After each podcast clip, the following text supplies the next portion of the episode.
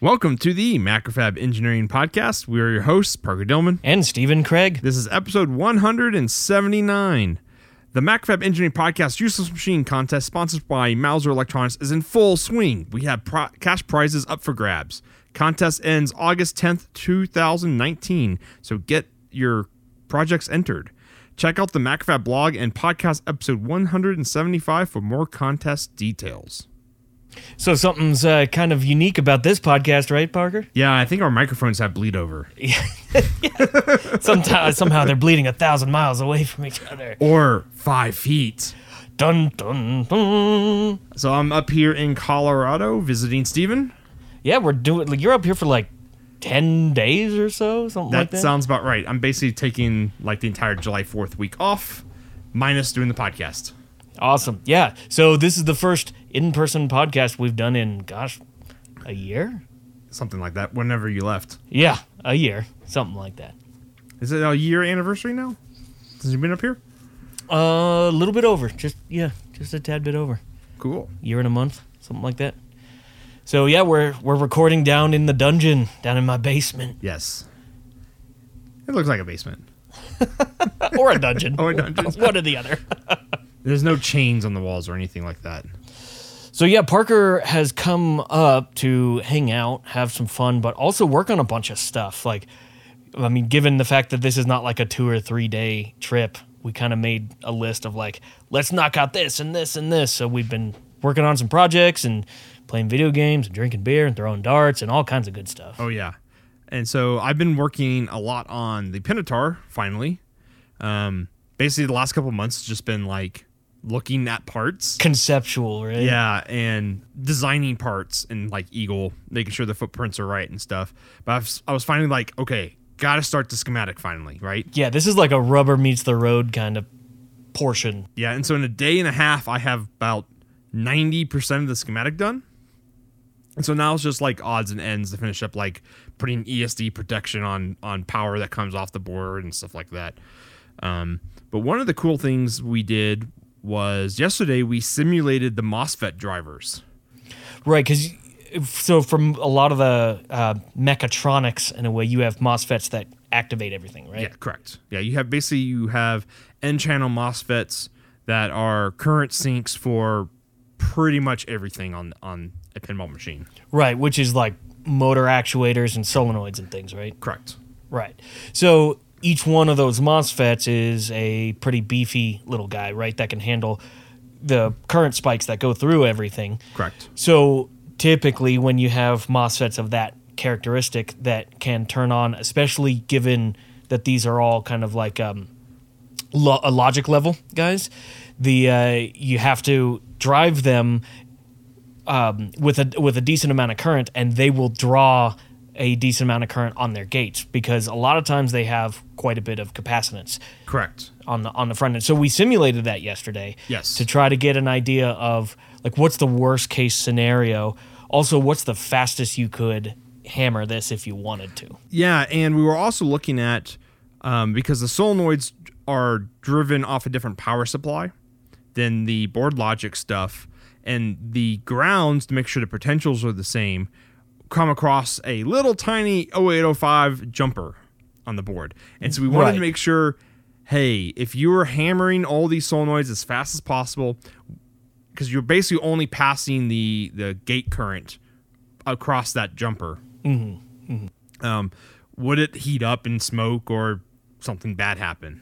Well, actually, okay. So real quick, let's talk about that for a, uh, a second because that uh, that's really interesting. You you have one ground on Correct. your board, and and not necessarily we're not talking about different ground planes, but you do have your ground kind of cut up in a way. Yeah, yeah. You and what's your reasoning for that? well, it helps keep the the noise from the solenoids away from all the other circuitry on the board.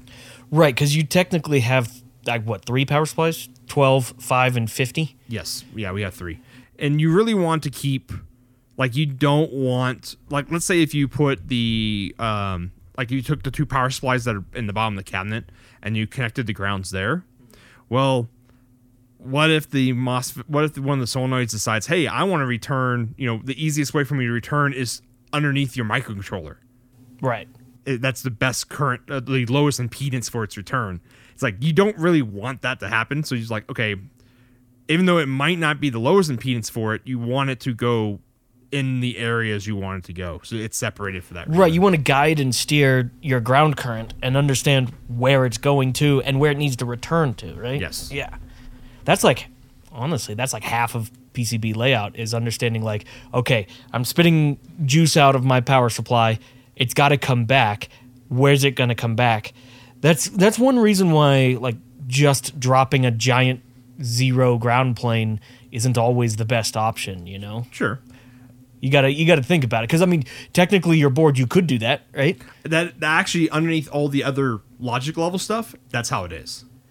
It's only in the MOSFET solenoid section that it's separated out because I don't want it to go over there. Exactly. That but high current stuff. it, so it is it is one uninterrupted ground plane, but you are you are you have chopped it basically. Yeah, it's chopped. Yeah, right. And and and in this kind of case that makes sense. Well, okay, so in in boards that have large variance between their power supplies and current levels, that makes a big difference. Yes, yes. Pretty much have to do it. Yeah, you have to do it. Yeah. And and having basically the board be the spot where the two ground planes from the power supplies become the same potential, you reduce the uh, issues of basically the 50 volt power supply wanting to return through, let's say, the 12 volt actual line. Well, not the 12 volt line, but the ground for the 12 volt line. Right, right. Well, and so I, I was reading a book recently about this um, topic, and and what's interesting about it. Think about this: um, low frequency or DC signals that are flowing through ground tend to flow more or less uniform through the ground plane. So let's say you just had a board that was a rectangle and you had connections at both sides, It right? would just take the whole. it would just yeah it would take the whole thing so if you had a high current going through that more or less the ground plane would lift in voltage uniformly right? Mm-hmm. But if you have something like a solenoid where you turn it on it has a huge current spike like a very fast pulse right away and then settles to a dc what you'll have is it'll take a really short path through the lowest impedance section of the ground plane and then as soon as as soon as it settles it then spreads across the entire thing so you get all of these really weird artifacts if you're trying to send huge current pulses that go from fast to slow through a ground plane. Uh, and and it was interesting because I had never thought about that before. It's I always thought of it one or the other. You know, if you, you got digital signals that have current pulses, use a ground plane. Make sure you do you know your tracks above your return paths and Yep. and and like control it that way. And that makes the that makes sense. But if you have these weird pulses that end up in DC, then you got something a whole different beast to deal with. Yep. Yeah. So it sounds like your method of dealing with it is the only place where they're connected will uh, is is one section that is some kind of a jumper, Yep. and the only current that'll flow through that is whatever drive you have to the gates. Correct. That's the only thing that connects those two. Correct.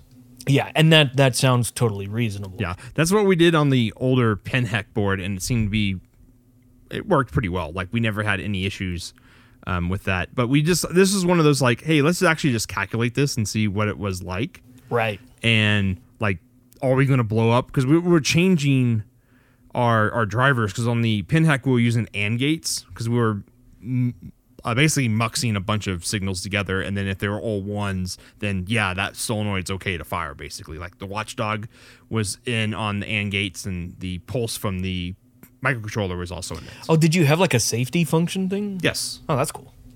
um, we also have one on this board as well, but we're doing it a different way. Yeah. that's cheaper. Okay. And it's actually better too. It's not just and gates all over the place. No. Um, but so um, the 595 drivers we're using can drive up to 20 milliamps if you just hammer them. But we were like, well, let's just do them at like 50 to 60 percent, you know, cy- uh, duty cycle, not duty cycle, um, current rating. Right. Right. And um, so we limited them to 10 milliamps with a resistor, and in the simulation, and then uh, set it up how my circuit set up, and then we basically set up all the you set up all the um, time functions, and we hit go, and it it's interesting because like it will take like those those like if, you, if it's ideal situations, it will just take as much as you can give it.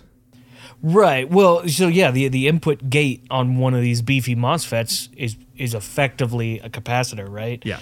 Uh, and so if you if you think of it as the 595 is a driver that goes into this capacitor, you put some series resistance in there, and then you have an RC circuit that you can generally calculate Yeah. or just simulate Yes. and and that's effectively what we did and that series resistance that goes into the MOSFET we did we we stepped its value until we found a something that worked for about what was it 10 milliamps Yeah. Uh, I, I think it ended up being about 12 to 13, but that's fine.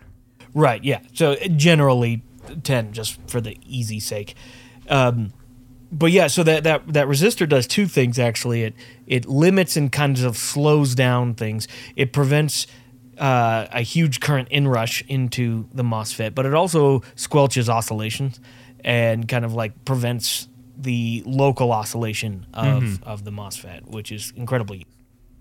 Yeah, and I think it and like the time frame where like when you turn on the MOSFET, like when it goes back to steady state, it what was it? it it's something ridiculous, like only like it's in the picosecond range. I think yeah, I think um, from the like the pulse going high, which we simulated, we simulated as if the driver, the five nine five, was like perfect. Yeah. we simulated where the the five nine five went up in gosh one picosecond.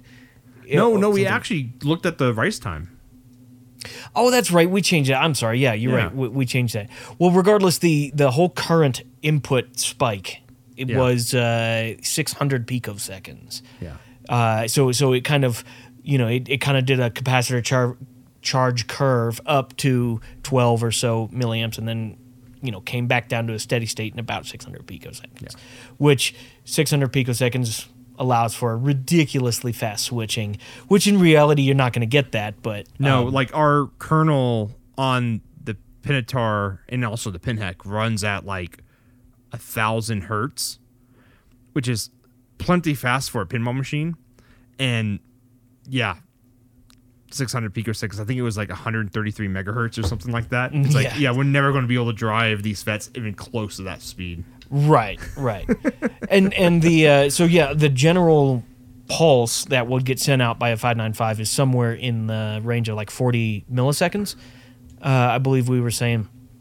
And so yeah, that that'd be plenty. Now you have well, how many was it? 48 of these transistors? 24. 24? Okay.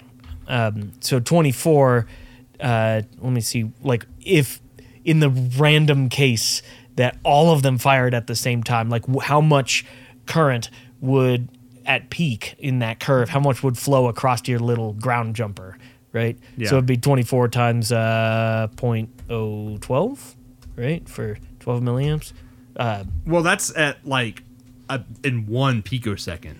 the- well, I'm saying at the peak. Yeah, if they the all peak. fired exactly the same time, what would be the most amount of current that would flow across Yeah. that? It's uh, 288 milliamps. So really, frankly, not that much. not that much. And so we did jump just from a like safety standpoint. We went from an 0805 to a what was the largest size I had? Like a 2560 or something like that Yeah. jumper, just to be like, okay, there's no way like because it's supposed to have zero ohms. It's not zero though. It's like 0.0001 ohms, right? uh, you know, I've always, I've always loved that because if you go search for zero ohm jumpers, uh, in terms of like surface mount components, they have a tolerance and they have a uh, power rating, which Yes. which is funny. yeah, tolerance is zero, zero. Yeah, power rating on zero is zero. Zero. It dissipates nothing. Yeah, but they dissipate a little bit, and it's 0.00001 ohm or whatever it is. Right, right. Yeah. So you have to you, you really have to look through the data sheet to actually get an understanding of what they mean by a tolerance on zero. Now, what would be interesting? Oh man, this is goofy. If it had a lower resistance than a trace, I wonder if that would be possible.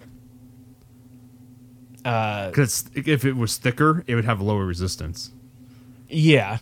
I, however, the uh, the resistance of two solder ju- uh, junctions is always going to blow that. Going to be higher than the copper. Yeah, guaranteed. So solder, uh, you know, people probably you know slaughter me for saying this, but solder's actually not that fantastic of a conductor. It's just it works really well for what we need it to do. It works well enough for conductivity, and it's easy to assemble. Exactly, exactly. It works. It it does the manufacturing thing really, really well, but it's it's not ideal in terms of uh, well, and and a lot of times it's like inside of ICs. That's why you have the gold bonding and things like that. It's a lot better than soldering things, right? So, um, yeah, guaranteed. No, I shouldn't say guaranteed, but almost guaranteed. Uh, just a trace connecting a big fat hamburger trace would uh, would work well for that. Yeah, but this is so that we can pop it off and we can put a ferrite bead if we have noise problems. That's what, how, why we did it on the pinheck. We never had noise problems, so we always stayed as a jumper. We're going to stick with the jumper. We just made it a big jumper this time. Right. Yeah. Yeah. And then um, to do because we're going to um, surface mount FETs for everything Woohoo! because that was a big cost driver on Pinheck. Like you're talking like thirty to thirty five bucks was spent on assembling through hole. Right. Just superfluous uh, transistors everywhere, like all around the edge. Yeah. So these are these are all the the MOSFETs that are driving everything, or not driving, sinking all the things you should say. Um, and what really fails on pinball machines when stuff starts getting grimy and stuff, what happens is that coils start to heat up, and they start to basically kill their their um, flyback diode. And when they kill the flyback diode, when the solenoid turns, when the uh, MOSFET turns on, now it's got a straight short instead of the coil, uh, the inductance and the and the impedance of the coil to go through. So your MOSFETs just start to heat up a lot. And so what we're going to do with this current sensor is be able to test basically the machine's outputs from the board, and so we can say, hey, something's wrong here. It should go into service, right? So are the um, are all the flyback diodes on the board, or shouldn't they be right next to the coil? we put them on the coil. Okay. There's some manufacturers out there that do put them on the board um, because it's technically cheaper to do it that way, but it squelches better right next to the coil. That's where it's supposed to be. Keep it local to the coil, and then the and then there's no chance of issues, or I shouldn't say no. There's Yeah. there's less chance. Yeah. So what happens is eventually those diodes just die, or a coil wears out, or something like that. Yeah. And you're pulling more power than you're expecting, and then your MOSFET heats up, and let's say it, it gets stuck on. Then, so the great thing actually about using surface mount MOSFETs is if we ignored it, it would reflow itself and just pop off the board. Because I've seen ma- before. mount the board such that gravity would just pull it right off. yeah, pull the MOSFET right off, right? yeah, yeah, There you go. Because I've actually seen that before on other um, PCBs, just playing around, like seeing, like, can you actually like melt a MOSFET? No, it just desolders itself first. What uh, what package are these? Are they D packs? They're DPAK twos, Okay. um, so they're beefy guys, and they'll Yeah. have a lot of uh, heat sinking just in case.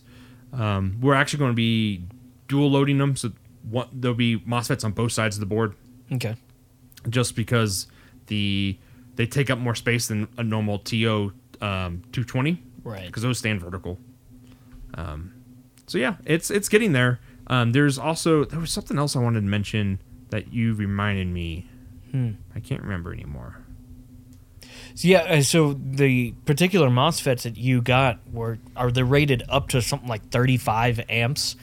What what's what's the normal like what what kind of amperage can you expect? So it's fused with slow blow fuses to nine amps total. So it actually has three three amp fuses because we split basically because it's 24 of them. We split into banks of 8 mm-hmm. and so each one's on a three amp slow blow. So yeah, that's usually normal. Like if you fired all the solenoids at once, you probably would blow a fuse, Yeah, yeah, but you don't do that. yeah. There's not a situation where that happens, right? Or not an intended situation. Not an intended situation. Correct. Okay, so how does a flipper work? Is it just a solenoid that with like a plunger that It whacks? actually has two solenoids in it. a one for open and close. No, it, it has a spring, a spring um, flip down. So a, a spring return, I should say. Um, but it actually has a it actually has a switch too in it. Um, so when you press the button, it sends a signal to the the PinoTaur, right? And then the PinoTaur goes fire left flipper, and um, and then that signal, you know, it turns the MOSFET on, and then it um, So then it activates the solenoid, and the flipper will flip. But then when it hits a, we have a, what's called an end of stroke switch. When it hits the end of stroke switch, the PinoTaur goes, "Oh, you hit the end of stroke," and then it turns off one of the, oh, it turns off, yeah, it turns off the high current um, coil, Ah, and then just keeps a low current hold. It's called a hold coil, but it's wrapped in the same coil. There's basically two uh, windings. In Okay, so one's there for the for the real hard snap to, Yep. to throw the ball, and the other one's there to just basically keep the flipper up. Yes, because you can because that's in a pinball machine. That's really the only solenoids that are activated for longer than like ten milliseconds. Like a pop bumper is like ten to fifteen milliseconds. Right, because it's just got to smack the ball. Yeah, it just pops. Right. Um, so this could be you know it's ten to fifteen milliseconds for the full activation to hit the end of stroke. But then when you hold it, you can hold it there forever, and it won't burn a coil. and you don't want to burn the coil out, so you have a low hold current. Basically. Got it. Okay, so so the the high current coil, the initial thwack coil, uh, how much current is that going to pull? Um, I think they pull. You know, I don't know what the actual number is. I haven't actually put a meter on it because I bet you the instantaneous is a lot higher than the whole the like steady state of that coil. Yeah, probably also, I would guess it's uh, somewhat temperature dependent, right? Yeah, I would say theoretically, if it was an ideal coil, it's infinite at time zero. yeah, sure. that is my answer. Yeah, a good one there. um, So and then I've been working more on the the Doom shitty add-on. Um, the hardware repo is all put together. It's not public yet. I know I said I was going to make it public last week, but I still, you know, I've been working on PinoTaur more. Um, and the software repo part is next. Um, I've been building detailed instructions for the build environment because I want to basically make sure a drunk person at DEF CON can build the, the the environment that they need to like code this thing. Um, it will come with software on it, but you can change it. So Nice. You know, I have to admit, I'm I'm super jealous because I think you have sort of an engineer's like dream vacation where you you take a week off of work to go somewhere else and work on your own projects. Yeah. you know, uh, like that sounds fantastic, and I know I know my wife would not be down for that.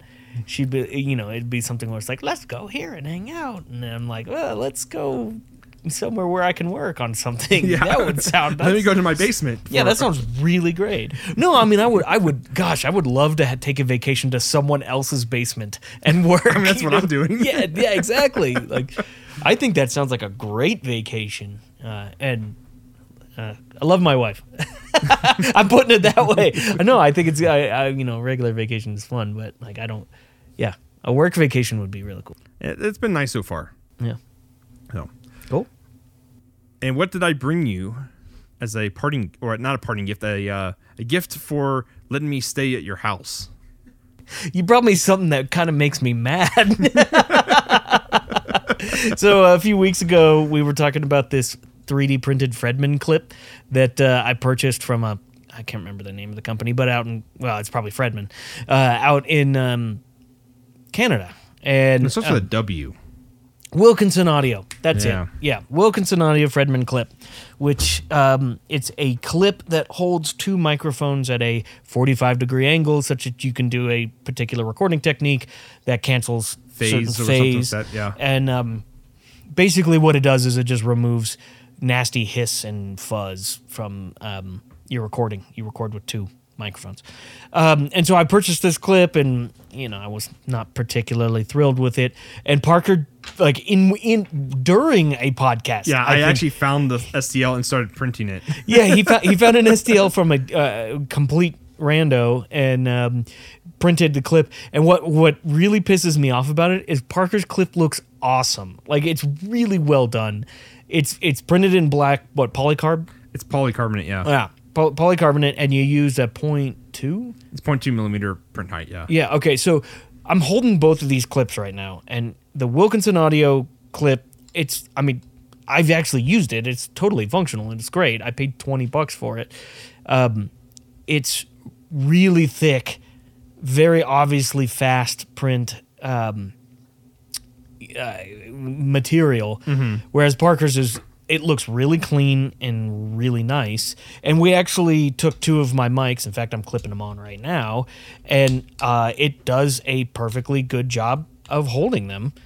And it's just one of those things where it's like, ah, you know, like Parker's. It's funny because Parker's even looks more professional than the other one. You know, it, it- actually, if I if I had originally received Parker's print as opposed to this other one, I probably wouldn't have even talked about it. I'd been like, "Oh, it's 3D printed. That's fine. It looks good." You know, like but yeah, no, these ones are a little a little off. Um, the one thing though, it doesn't so I don't actually have two SM57 mics, which is that's what this is intended for. So I'm using an SM57 and an SM58, which some of the people on our Slack channel have pointed out they're actually the same mic, just with a slightly different um, cap. Well, Okay. yeah, slightly different body, but also cap on the on the top. It's the same um, sensing element, um, but since this is intended for two SM57s, they don't have the same body. This clip doesn't hold them absolutely perfect. 58. Yeah. Whereas the Wilkinson, because it actually the clipping mechanism is on a different axis, it actually does hold it slightly better. Uh, so I would say maybe that's a win in that department. But um, But if you put two 57s in, that one be fine. right, yeah, if I had two 57s, uh, the one you printed would be great. So one of these days, when I have an extra hundred bucks lying around, I'll grab a second 57. But um, yeah, so thank you for bringing that. Yeah. that was um i don't know that's cool uh, i actually have some recordings to do so i might i might try your clip on this on those so I'd like to hear them. for sure And so one of the projects that we wanted to do when we uh, when I came up here for vacation was the text adventure game. right which we came up with gosh a few months ago Yeah, a few months ago. at this point so you want to give a quick um description of what the project was for those who haven't yeah, so the text adventure game is going to be a USB serial dongle that you plug into your computer. It has it'll you'll have a you have the terminal into it, and it will be like a text adventure like Zork, the old video game, and so we want to use some of the hardware aspects because the fact that we actually have hardware, so we can do speakers or we can do lights and stuff like that.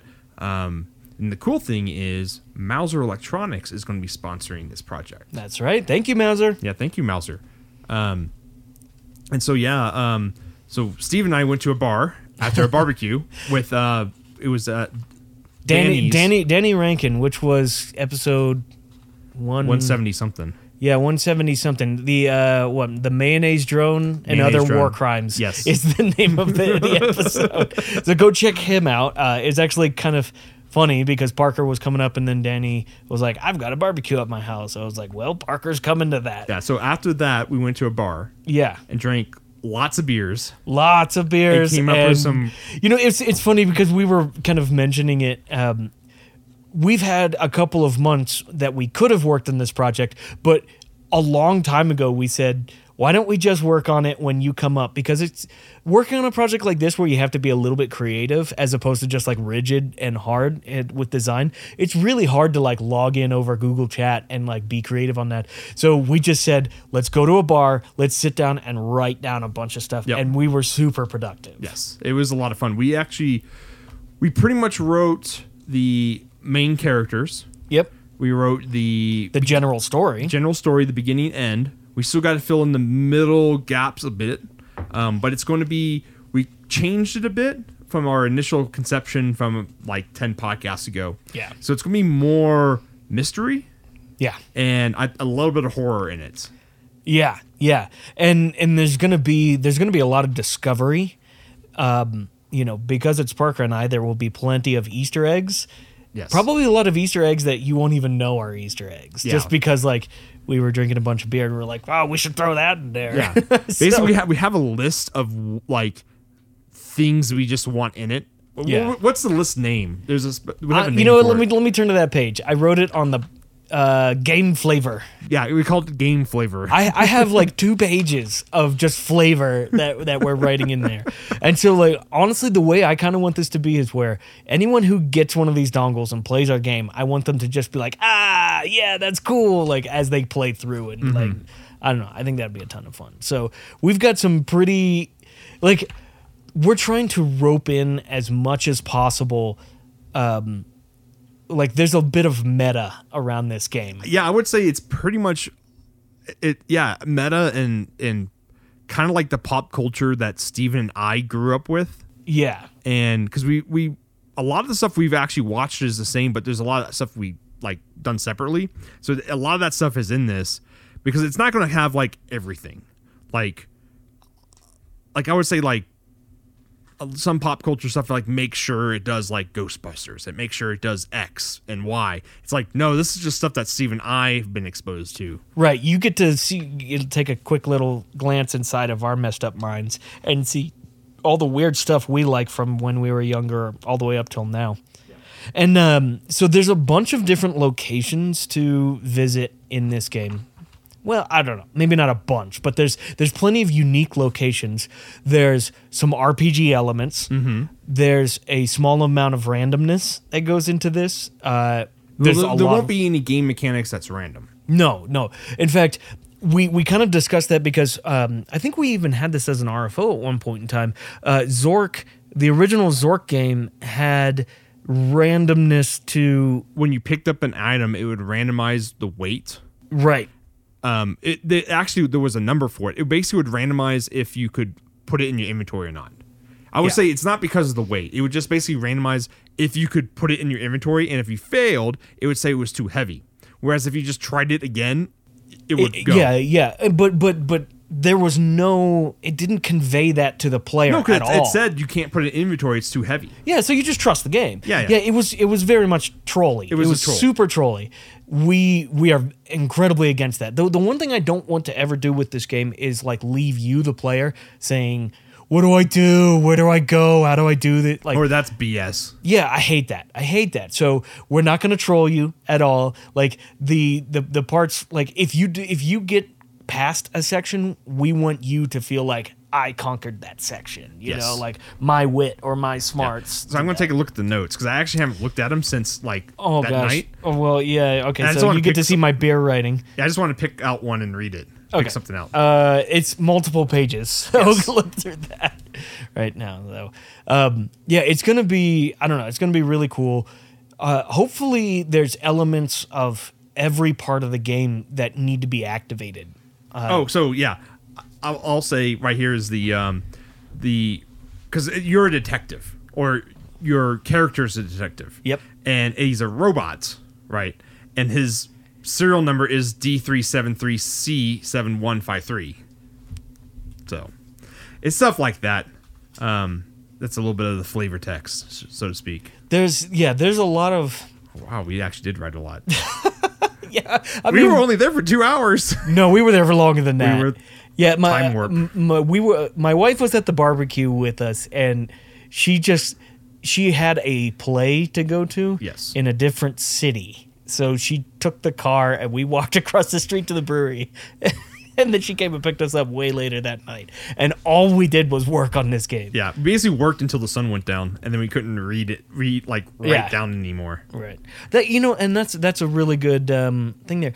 Uh, All I had was a purple pen, and at twilight, if you're writing in purple, you can't see anything. Can't read it. Yeah. So, um, learn from my mistake on that one. Yeah. So the uh, maybe we're gonna do a little location uh, spoil. Oh, well. okay. Yeah. You spoil some locations. So it's it's a you it's a space station. Mm-hmm. And it's a four spoke space station. So one is like the landing dock that you arrive at, Mm-hmm. and the center is a shop. It's a shopping mall. yep. So Yeah. shopping mall in space, basically.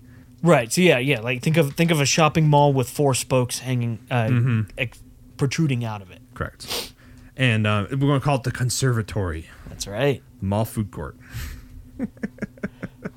So you know, a, a lot of the details about how the game is going to come alive. I mean, this that's still to be worked out. But you know, to kind of reiterate. Oh yeah, and oh the um our our stats the RPG Oh yeah, yeah, because yeah. it's robot R readiness O observance which is perception uh, readiness is is dexterity uh, beauty is charisma so it's ROB the next O is offense which is your strength and T is tenacity which is your constitution. It, I love it. yeah. Okay, so he, it, let's let's boil it down. Uh, I know we've talked about it, but just um, to kind of dispel confusion, basically we're making a USB stick that you will be able to get somehow. I, we haven't figured that out yet. Yeah. You you being anyone. Uh, and you take this USB stick, you plug it into your computer, and you serial terminal into it, and the game starts. Yes. And then, good luck. Yes. Um, it will not have saving. Right. So when it powers off, you lose your game. Um, but it's not going to be like a game that takes 10 hours. I'm hoping like you can do it in a sitting, like maybe an hour and a half, an hour ish. Yeah, yeah, we were we yeah, we were thinking if you haven't played the game at all and you don't know any of the puzzles and you're discovering everything, Probably two, three hours. 2 to 3 hours is Yeah. what we're kind of shooting for. If you've played the game before and you want to do some more exploration or whatnot, maybe like 30 minutes to an hour, something like Yes. that. Um, so that's kind of cross our fingers. Um, my wife is an avid mystery uh, reader, so we're gonna give her the story, and she's gonna tell us that we did a lot of dumb things, and she's gonna rewrite some chunks of it and help us out uh, Yes. to make a cohesive story. Yeah. here. But, but but we we do have the the beginning and the end. We know those two things. Well, we call so- them states. We have a beginning state and then an end yeah, state. that's right. because technically, these will be states inside the, the Yeah, the there's actually going to be a like what runs this whole game is going to be a ginormous state machine. Right, right.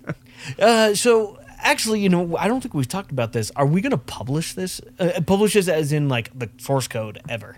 Yeah, I think we'll probably release it and just um like I think we'll just have the hardware open source stuff as well. Yeah. So people can build it and just provide a hex file and then maybe like 6 months down the road when people have actually had a chance to play it and stuff, we will release the source code. Yeah, I like that. Yeah.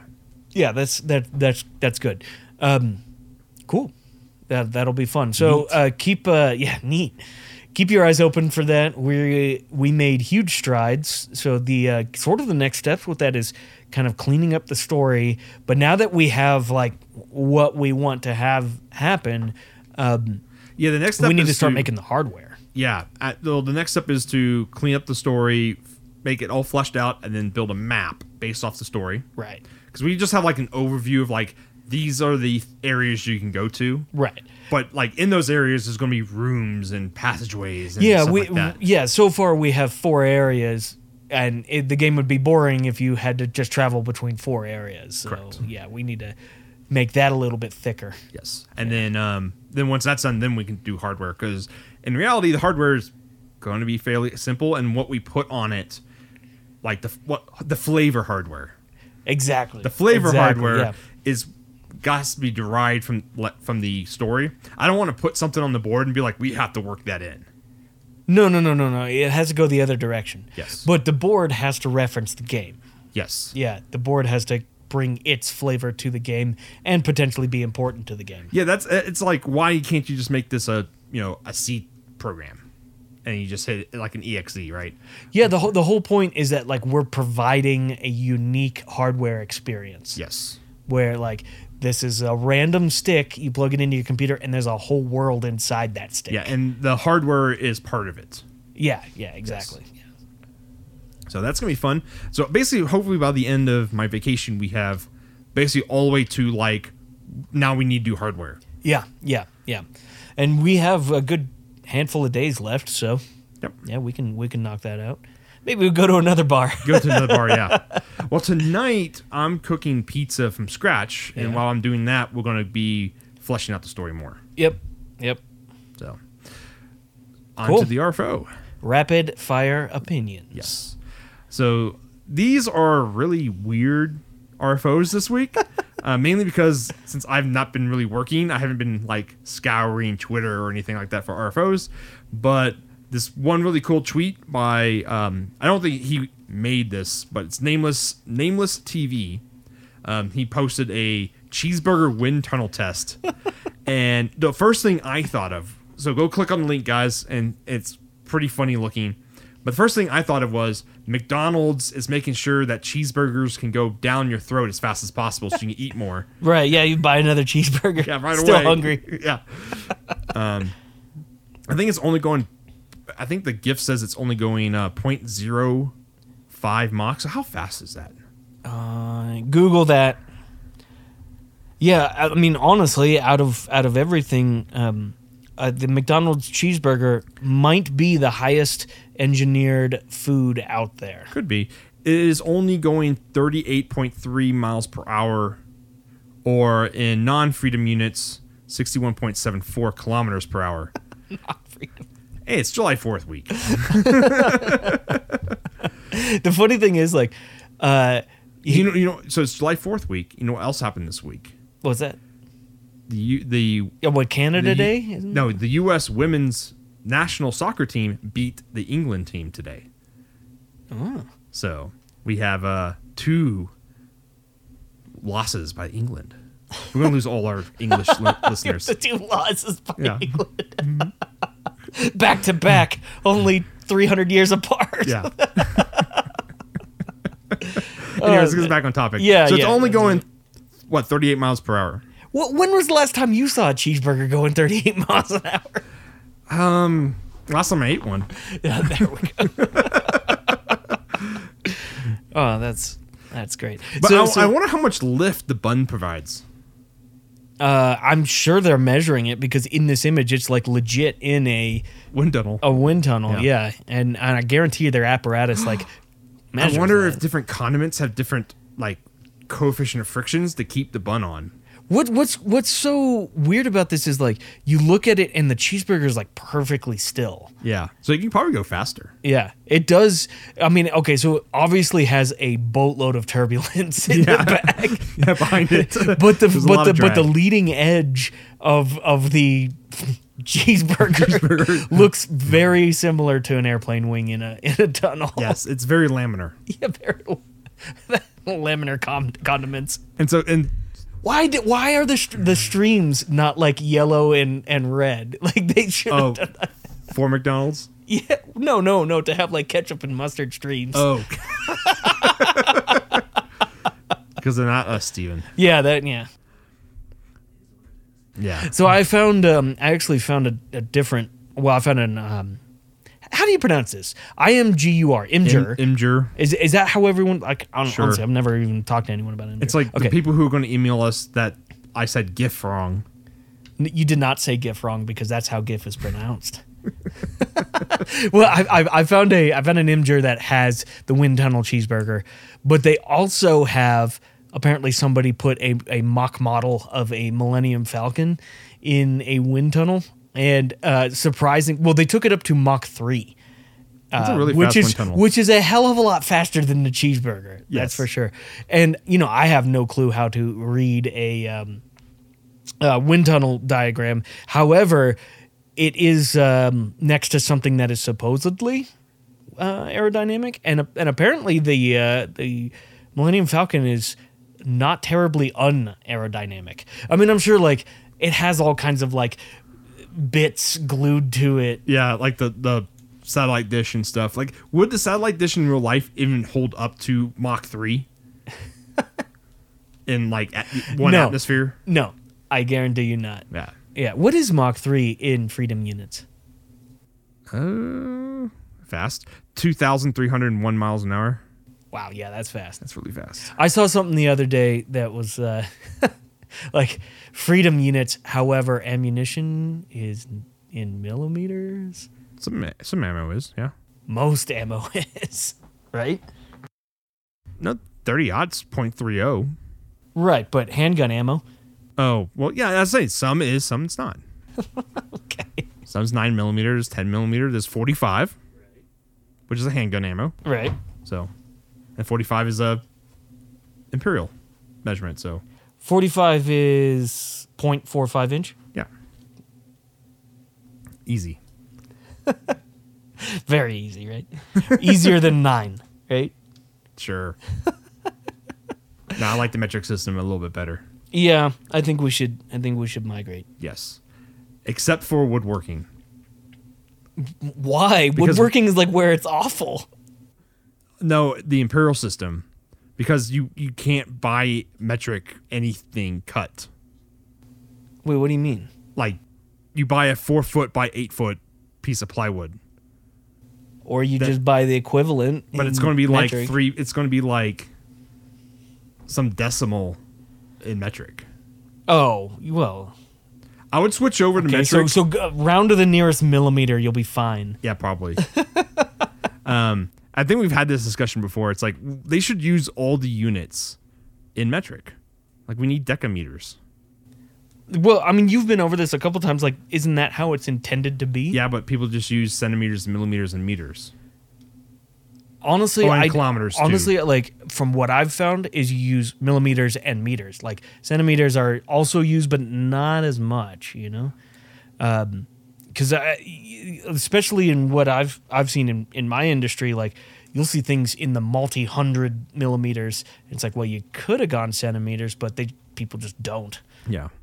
I think basically people pick the like there's someone long time ago or a group of people a long time ago pick like these like four or five or the ones that we're going to stick with and so people don't have to learn 20 or 30 or whatever how many there are all the prefixes yeah i mean it's like when i see um a, like I call out for like a one nanofarad cap and i'm like nah i gotta figure out what what to pick in the Mouser drop down Oh, really? because Mouser Oh. doesn't do it in nanometer uh, nanofarads i don't think Nah, they do micro. They do pico micro. They do milli. yeah there's millions and Farad, which they basically the the one they don't do is Nano. Um, which I use Nano all the time. I, I actually so like in a lot of my stuff I'll do like to take a 10 nanofarad cap. I like 10 nanofarad as opposed to 0.01 microfarad. yeah i was about to ask do you like 100 nanofarads or do you like 0.1 microfarad Uh, usually I I like to go with nanofarads, and the reason why I do, even though I don't do it at work because our standard is not to do that, my in personal stuff I like to write out 100 nanofarad. The reason why is because having a, a decimal in the value I've found can be a little bit confusing, especially if you print it on the silk screen. If you ever need to do that on a board, Oh, yeah, I see because it can be harder to read. 100 nanofarad is a lot easier and bigger to print than a single dot, dots and that gets confusing. because that dot could be under your minimal silkscreen size Right? which like no EDA tool does a DRC check on. no, they don't care about that. Yeah, and then and then if the decimal gets gets missed, then you get something that says like zero one U, and then that's really oh, it's confusing. one microfarad. Right, right. Yeah. Then that's really confusing. So that's why I typically go with.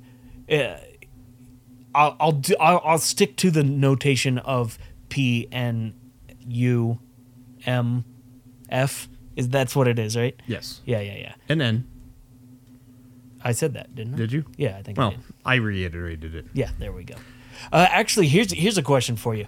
When you write values for resistors, do you do lowercase or capital K? I do capital. K. Okay, I almost always use lower. It's just I know it's No, just it's just a thing. no, I do. Communist. Yeah, I don't know. Like that. That's a lot of stuff. It's funny. Um, ha- going from do you spell cathode with a K? sometimes, yes, actually sometimes, and technically, there's situations where that's correct. Uh, Well, it depends on what country you're in. It depends on what country. It also depends on what you're referencing. The ancient Greek kathodos was actually the word that that came from, and that starts Yeah, with a we talked about that. yeah. Okay, Yeah. okay. Yeah, yeah, yeah. So sometimes it makes sense to do that. Sometimes it doesn't. Uh, the uh, what was I going? To, oh, yeah. Like the, it's funny because you don't really think about this stuff a lot of times, especially if you're just like a hermit in your basement working. But um, switching over from working at Macrofab and coming up here and working for a completely different engineering firm, like this kind of stuff, you start to clash. As soon as you start dealing with multiple engineers, you have to start asking these questions where it's like, do we use N or do we only use U? Do we do lowercase or capital K? Like, because we want all of our products to be unified, you know? Yes, So you, have want to- everything to look right. Right. So you have to, you know, there's a style guide that you kind of have to create with this mm-hmm. kind of stuff. So that was a tangent Yep. from cheeseburgers to style guides. Yes. and everything in between. So the uh, next topic we have in the RFO, I, I put this on here because I'm gonna say this is like thumbs up. This is what you do with a 3D printer, uh, or a really great example of what to do with a 3D printer. This is an article I found on Hackaday called "Wire Bender Aims to Take Circuit Sculptures to the Next Level," And basically, what it is is just a demonstration of a guy who built a automatic wire bending machine, uh, almost entirely out of 3D printed brackets and Oh, yeah, anvils look and things that. like that. It's That really cool. cool. It's really cool. It's like a little NEMA 17 stepper motor with some extra uh, accoutrement that goes with it, and uh, it's it's a pretty cool little wire bender that I, I would assume is programmable fully. This is something I've been wanting to make for a long time myself, but eventually will happen or not happen. But um, the the work that the guy did with 3D printing is beautiful in my opinion, and it's it's a really great example of like here is a stepping stone from I have an idea and I want something to be finished. I can make really rigid and solid like pieces 3D printed and I think this guy could really take most of those pieces with a little bit of um, you know uh, optimization. He could make them machinable and turn it into a real wire bender that um, wouldn't wear out. You know the the problem with a wire bender like this is the the bending anvil and the teeth. I was going to say, do you call that the, a mandrel or an anvil? uh, I've always heard it been called anvil. Okay, so the anvil is 3D print as well. And I'm, I was looking at the video. I'm like, that's probably the what will wear out. Oh, that'll wear out really fast. Uh, maybe not really, but generally pretty fast. If that was made of aluminum, it would still wear. Yeah, it You needs to be hardened steel. Yeah, exactly. But you But can't 3D print that yet. not not yet, but we're, we're we're getting there. I've seen some some pretty cool stuff recently. Um, but this this will this is so great. Like this is where 3D printers I think excel. Like you have an idea, you can crap it out real fast, and you can test it, and then you take that and you go to the next level is machine it and make it out of something more rigid. So I just wanted to showcase that because I know we've been kind of shitting on 3D printed stuff, and I wanted to say like, thumbs up. This is good stuff. Yep. I want to see more of this. So our next topic is it's not really a topic either. This is I- I- weird. it's weird. Um, it's an apparatus for facilitating the birth of a child by centrifugal force, and it's a patent image. Parker just randomly sent me this on Slack. Like it was a random Reddit post, and I was like, "What's this?" I click on it, I'm like, "Oh, good lord, what the hell is this?" So my only question, I, I I guess I need to sit down and read the pa- actual patent, like the the words in it. Is that just the picture? But I, I where does the baby go? Okay, well, let's first let's just do a random, not random. Let's describe this real quick. Okay, so it's a think of like uh, it's a hospital bed. Yeah. and it's in a circular room, and it spins. And you, uh, you uh, place a woman on one of the the edge of this bed that spins around the room. Think of like um, It's like the astronaut testing facility. Yeah, where they spin around, they they spin on for uh, yeah. Well, I mean that's not the point, but yeah, but they do. whenever you see G-test, movies. yeah. yeah, you see that uh, that happens. So I mean, like I guess the the idea of this patent was if you uh, position a pregnant woman correctly and then you spin her around a room, you can aid birthing. Yeah, The que- but but yeah, you, you bring up a really good question.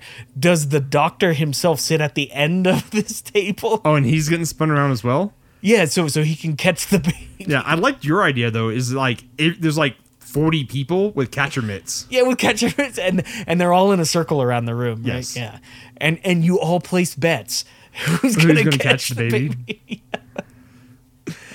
Honestly, uh, have you ever have you ever just gone to Google patent search and just like cruised for a little bit? No, I haven't. no. It's fun because you'll find random crap like this.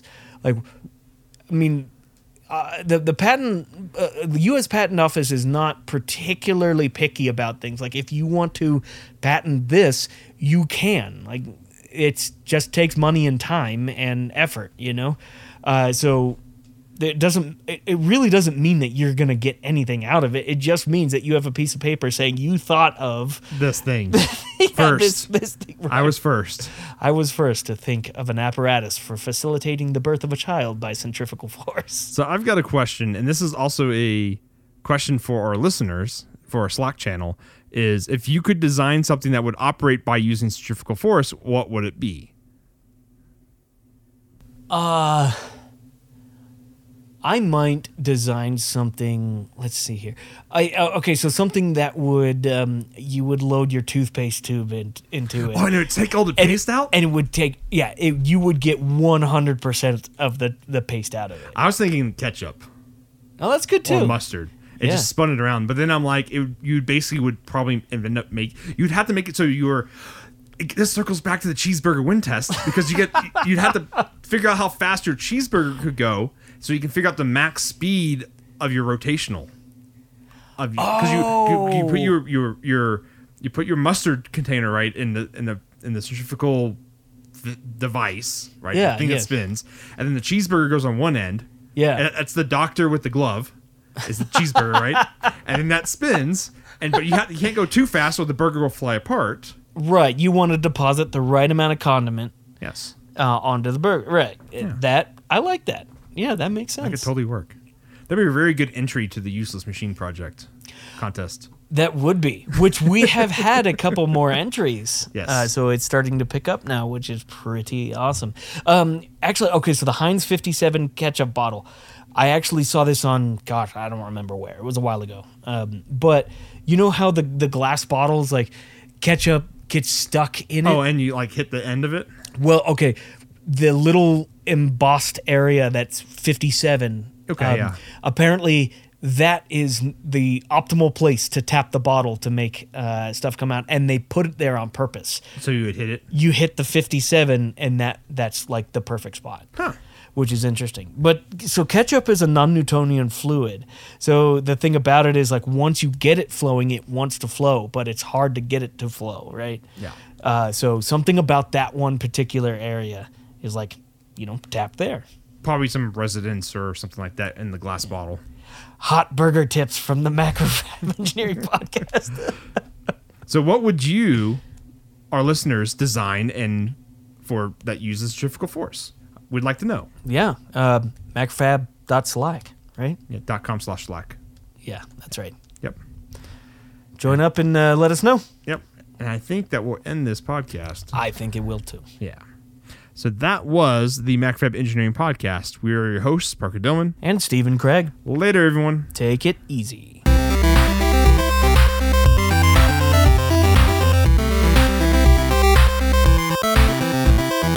Thank you, yes, you, our listener, for downloading our show. If you have a cool idea, project, or topic, let Steve and I know, or a way to utilize centrifugal force in a useful or useless manner. Uh, tweet us at Macrofab, at Longhorn Engineer with no O's, or at Analog ENG, or email us at podcast at macrofab.com. Also, check out our Slack channel. If you're not subscribed to the podcast yet, click that subscribe button. That way, you get the latest episode right when it releases. And please review us wherever you listen, as it helps this show stay visible and helps new listeners find us.